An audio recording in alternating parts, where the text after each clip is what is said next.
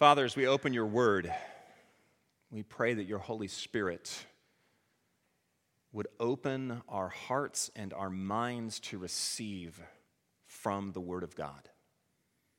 Teach us this morning. Wherever we are in our faith or even our lack of faith, will you speak to us?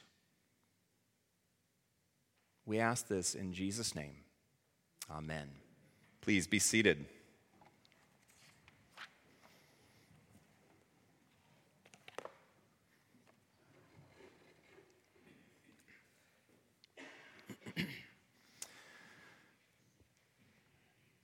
The year was nineteen seventy-three, April third. Martin Cooper was standing in New York City on sixth avenue, right near the Hilton Hotel. And he did something on that day that has forever changed our lives. How many of you have a cell phone? Raise your hand. Everybody in the room, even my twelve-year-old, has a cell phone. He made the first ever call on a cellular phone. Martin Cooper was head of communications for Motorola, and their competitor, Bell Labs, was focused on car phones, at which there were about one hundred thousand at that point. They believed that was the future. Martin Cooper and his team believed the cell phone should be an extension of the person, which, you know, if you look around today at everywhere, people standing in lines, people at restaurants, people driving their cars. They're all on cell phones. They are an extension of the person at this point. But you couldn't have that if it were a car phone. So instead of working on the car phone, they went for the cellular phone. And on that day, he was holding a cellular phone, which was nothing like what we have today. So I have a pretty big one. I've got one of the iPhone Maxes, and I have a hard time fitting it into my front pocket. However, this original phone weighed almost three pounds, and it was the size of a brick. You would need like clown pants or something to put that in your pocket. Huge. But he made that first phone call, and he called his colleague at Bell Labs, and he said, "I'm calling you from a cell phone, a real cell phone." That call, that phone, has changed everything.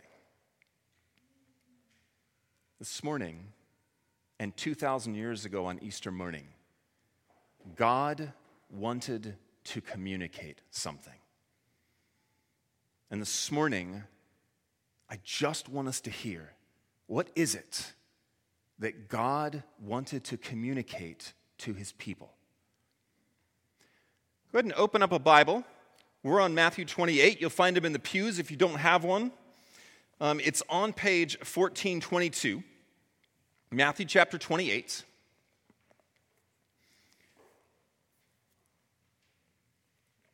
What is it that God wanted us to know on Easter morning? Matthew twenty-eight and verse one, page fourteen twenty-two in those black pew Bibles. This picks up right after our gospel reading.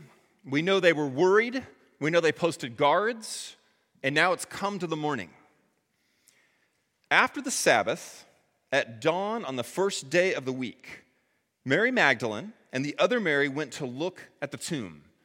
So they had started the preparations for the body. But because the Sabbath came, they couldn't finish. So now they are going to the body in order to finish what they started. Verse two, there was a violent earthquake, for an angel of the Lord came down from heaven and going to the tomb, rolled back the stone and sat on it. His appearance was like lightning, and his clothes were white as snow. The guards were so afraid of him that they shook and became like dead men. What was God trying to say? But I have a different question, and you don't have to yell out an answer. I'm just kind of in your own mind. Why was the stone rolled away? You know, one of the songs we sang actually talks about the stone being rolled away. In fact, lots of worship songs have that line about the stone being rolled away. Why was the stone rolled away? And I think for many people, the obvious answer is so that Jesus could come out of it. um, I mean, why else would you roll the stone away? But I would make a very strong argument that the stone didn't need to be rolled away for Jesus to leave the tomb. So there's another account where the disciples are behind locked doors. They're frightened and scared and trying to keep away from everybody, and Jesus appears among them. That the point of rolling the stone away was not because if it didn't happen, Jesus would have resurrected and then been stuck in the tomb. It was to show the women that he was gone. And that's what happens in the text. The angel said to the women, "Do not be afraid, for I know that you are looking for Jesus who was crucified. He is not here. He is risen, just as he said. Come and see the place where he lay." Here's why I make that point.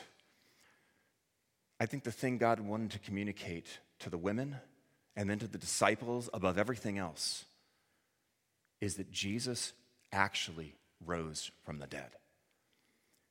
This is not a story. It's not just a figment. It's not just nice words. But that he goes out of his way with an angel to announce it, with the stone to be moved so you could walk in and go, "Look, he's not here." That what God wanted them to know is that a man actually rose from the dead. And I'm speaking to a room that is primarily filled with people who say they believe in Jesus. I wonder how much we actually believe that he rose. That that is a reality. And I say that because it's kind of crazy. How many other people do you know that have risen from the dead? That's not a normal occurrence. That sounds more fantastical than anything else. And yet sometimes the craziest things can actually be true. How many of you like to go fast? Whether it's on a bike or a car, a motorcycle, how many of you like to go fast? There's a few going, "No." Most are like, "Yes." Love going fast. Um, I know that when you are driving on seventy-four, you like to go fast, because the speed limit seems to be nothing more than a suggestion to the people driving there. So I want you to imagine that you're driving on seventy-four and you're doing the speed limit of eighty, like most people do. And as you're going eighty, you notice in your mirror, somebody's coming up on you. So have you ever been driving eighty and somebody's kind of zoomed by you and you've thought, "What are you going, like ninety, ninety-five? My goodness." Well, I want you to imagine that the person passing you is going so fast that you hardly can see them go by. Except for one moment. It's like a movie, and everything slows down. And you get to look to your side, and you see the speedometer for the person. They're going one hundred eighty-three miles an hour. But that's not what freaks you out. What freaks you out is that they're on a bicycle. Really, let me just, they're on a bicycle. They are riding a bike on seventy-four, doing one hundred eighty-three miles an hour. You all think I'm joking. I'm not. Denise Mueller broke the record for the fastest speed ever on a bicycle on September eighteenth, twenty eighteen in Utah. She rode a bicycle one hundred eighty-three miles an hour. She shattered not only the women's record, but the men's record to the point, because the men's record before that was in the one sixties. They went so fast that afterwards she said, "I don't think that was meant to be possible."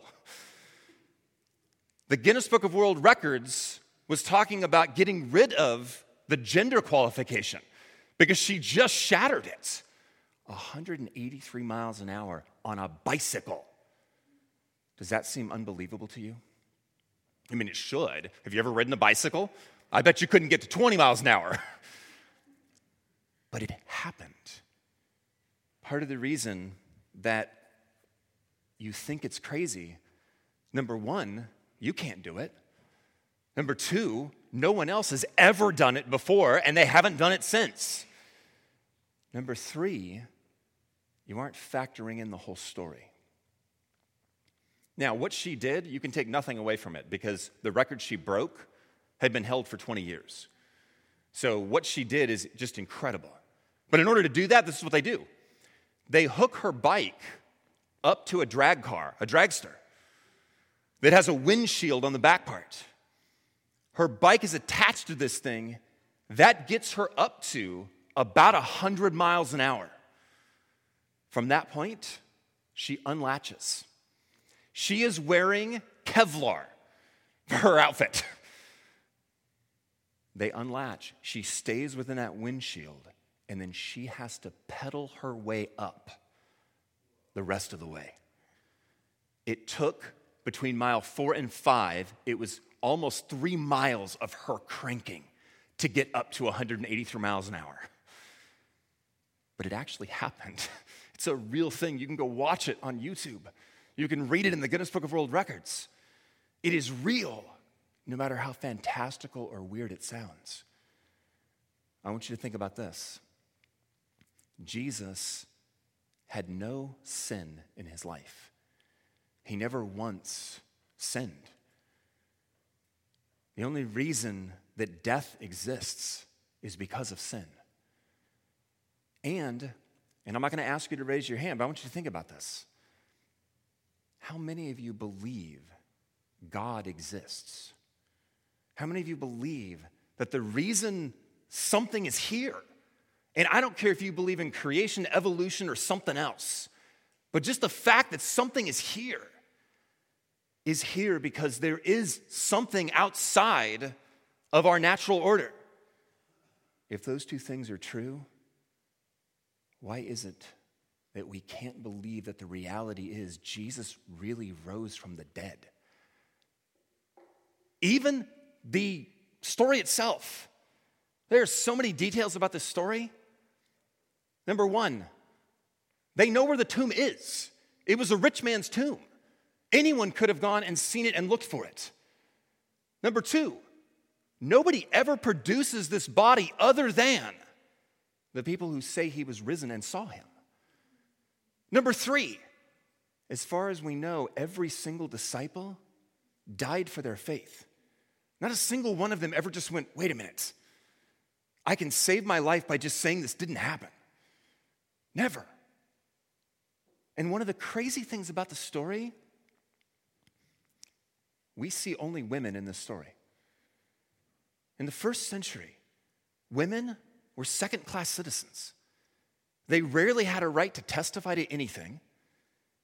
They would not have been the people you would have made up to be the first missionaries, the first preachers, the first to accept this in faith.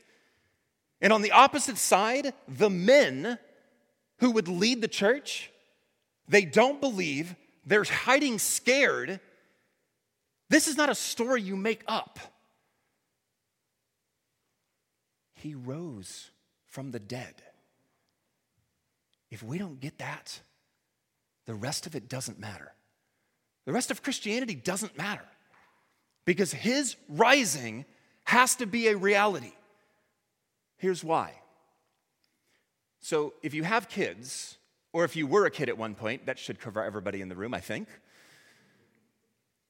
When you got a boo-boo, what did your mom do? She kissed it. And somehow that made it better, right? That is psychosomatic. We know that. And I know that for two reasons. Number one, I have an autistic child who doesn't follow that. His brain won't let him do that. What happens to him is he hurts his finger, and then he says, Dad, I kiss it, and I kiss it. And he goes, no, Dad, I kiss it. No, no, Dad, I kiss it. No, no, Dad, I kiss it. He'll just keep saying it. Why? Because it's not making it better. Mom's kiss can't fix a broken bone. It can't heal a wound. The same is true about the resurrection. If it is nothing more than an inspiring story, it will not accomplish what God wants it to accomplish. Here's what God wanted us to know. He rose. He came back to life. And it matters because of what happens with these women. Go back in the text. Verse five, the angel said to the women, "Do not be afraid." Fear is all throughout this passage. The guards feel it. The women feel it. We're going to keep reading. They're going to have it again. "Do not be afraid, for I know you're looking for Jesus who was crucified. He's not here. He is risen, just as he said. Come and see the place where he lay. Then go quickly and tell his disciples. He is risen from the dead. He's going ahead of you into Galilee. Therefore, you will there you will see him. Now I've told you." So the women hurried away from the tomb, afraid, but something's changed, yet filled with joy. That was not there before. "And ran to tell the disciples. Suddenly Jesus met them. 'Greetings,' he said. They came to him, clasped his feet, and worshiped him." And then Jesus says to them, "Do not be afraid. Go and tell my brothers to go to Galilee. There they will see me." Here's why it matters so much, or at least one reason why it matters so much. If Jesus rose from the dead, we do not have to fear life in the same way we did before that. It changes everything if he rose. Here's what happens in the scene. I want you to imagine it for a moment. Imagine you went to the tomb, but you were kind of a bystander watching. You look out on the scene. The stone has been rolled away. There's this glowing figure sitting on it. There are guards here, and they are petrified. There's also some women there. They are petrified. And yet, the man or the glowing figure sitting on the rock says to the women, because they have faith, they believe him, they've been following him, he says to them, "He's risen. You don't have to be afraid. You don't have to have the same fear they have. Because if he has conquered death," think about it, what is it that he can't conquer? If he's defeated death and sin and the devil, what is it that he can't conquer? See, for you women, if you believe this, you do not have to fear. This past Tuesday, you might remember the storms because they were pretty bad. I know Jody remembers them because a tree fell in her driveway. The storms were bad. During the storms, I was at an elementary school concert, and it was the most bizarre experience because the kids would start singing, and that's what you would hear. And then when the song ended, you heard the sirens outside for the thunderstorms. And in the midst of one of the songs, it got so bad that the National Weather Service sent out an alarm that went off on people's cell phones. All across the crowd. Eh, eh, eh, eh, eh. They had to stop. It was such a weird dichotomy of this beautiful, like, children singing and then this terrifying storm out here. And the principal comes out after that alarm. And she says to all of us, "Don't be afraid. We are watching all of this. The building we're in has no windows. And if things get too bad, we have a plan. We'll take everybody down to a place. We can get everybody in to a place that is safe. Don't be afraid. We have a plan, and we have the ability to follow through with it." If Jesus rose from the dead, and later on at the end of Matthew, he will say this to his followers. If you're a follower of Christ, he will say this to you: "I am with you until the end." He has a plan for your life. Do you ever struggle with your sin? Do you ever struggle with guilt? Do you ever get fear that God might be mad at you? You do not have to fear that. He conquered your sin. You are forgiven if you believe in him. Are you afraid of dying? You don't have to be. Not if you believe in him. Because, if, again, if he rose, there's an eternity. This isn't it. There is something more. This is the resurrection life that he's offering to us that can impact every single thing you do, all of your relationships. So I am married. If I think this way, I'm married to a disciple of Jesus. Everything in my life. I have children that I'm raising to be disciples of Jesus. My job, it has an eternal perspective. This is not all there is. The way I'm doing my job, the reason I'm doing my job, it can be done in light of eternity. All my relationships, all of my finances, everything. If you believe he rose from the dead, that is what he's looking for. And my fear is this. So I read this story in a Sunday school class talking about Easter, where the Sunday school teacher asked the kids, what is Easter? And one of the kids raised her hand, and he called on her, and Sarah said, Easter is when my aunts and my uncles come over to the house, and we have turkey, and we watch football, and then we take naps. And she went, no, no, no, no, no, no, that, that's Thanksgiving. And the little boy raised his hand, and said, yeah, and Billy, what do you think? Billy goes, oh, well, Easter is when we decorate the tree and we get presents and we give them to everybody. She goes, oh, no, no, no, that's Christmas. And then finally, a little girl raised her hand, said, Emily, and Emily said, Easter is when Jesus, when we remember that Jesus hung on the cross and he died and they put him in the tomb. And the teacher kind of went, oh. And then Emily continued. And then we gather around the tomb and we wait to see if he comes out. And if he sees his shadow, then we know there's six more months of winter.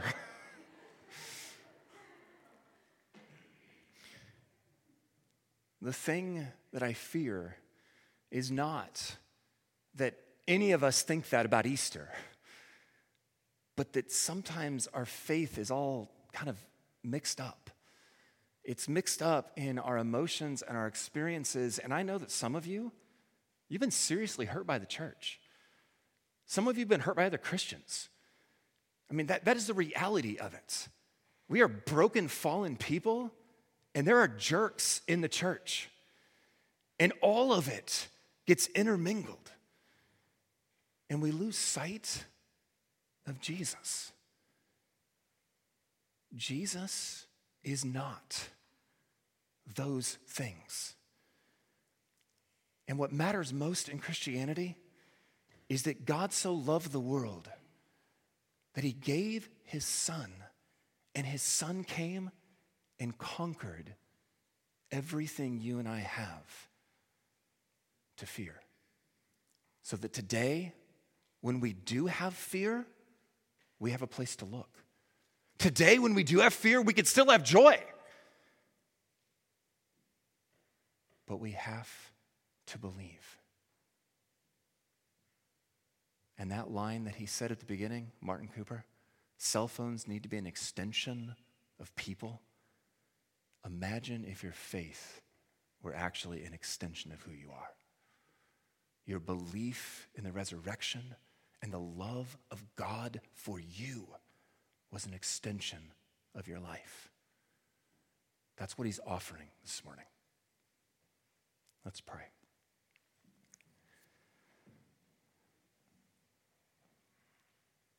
Father, I ask that the love you have for us would be felt right now by each and every person in this room. Whatever they have gone through, whatever they're feeling right now, whatever they struggle with, they would know you love them. And that what Jesus did, it matters and can change our lives. I pray we would know that. Forgiveness, acceptance, hope, and love. That we might know the life Jesus offers coming out of Easter. In Jesus' name, amen.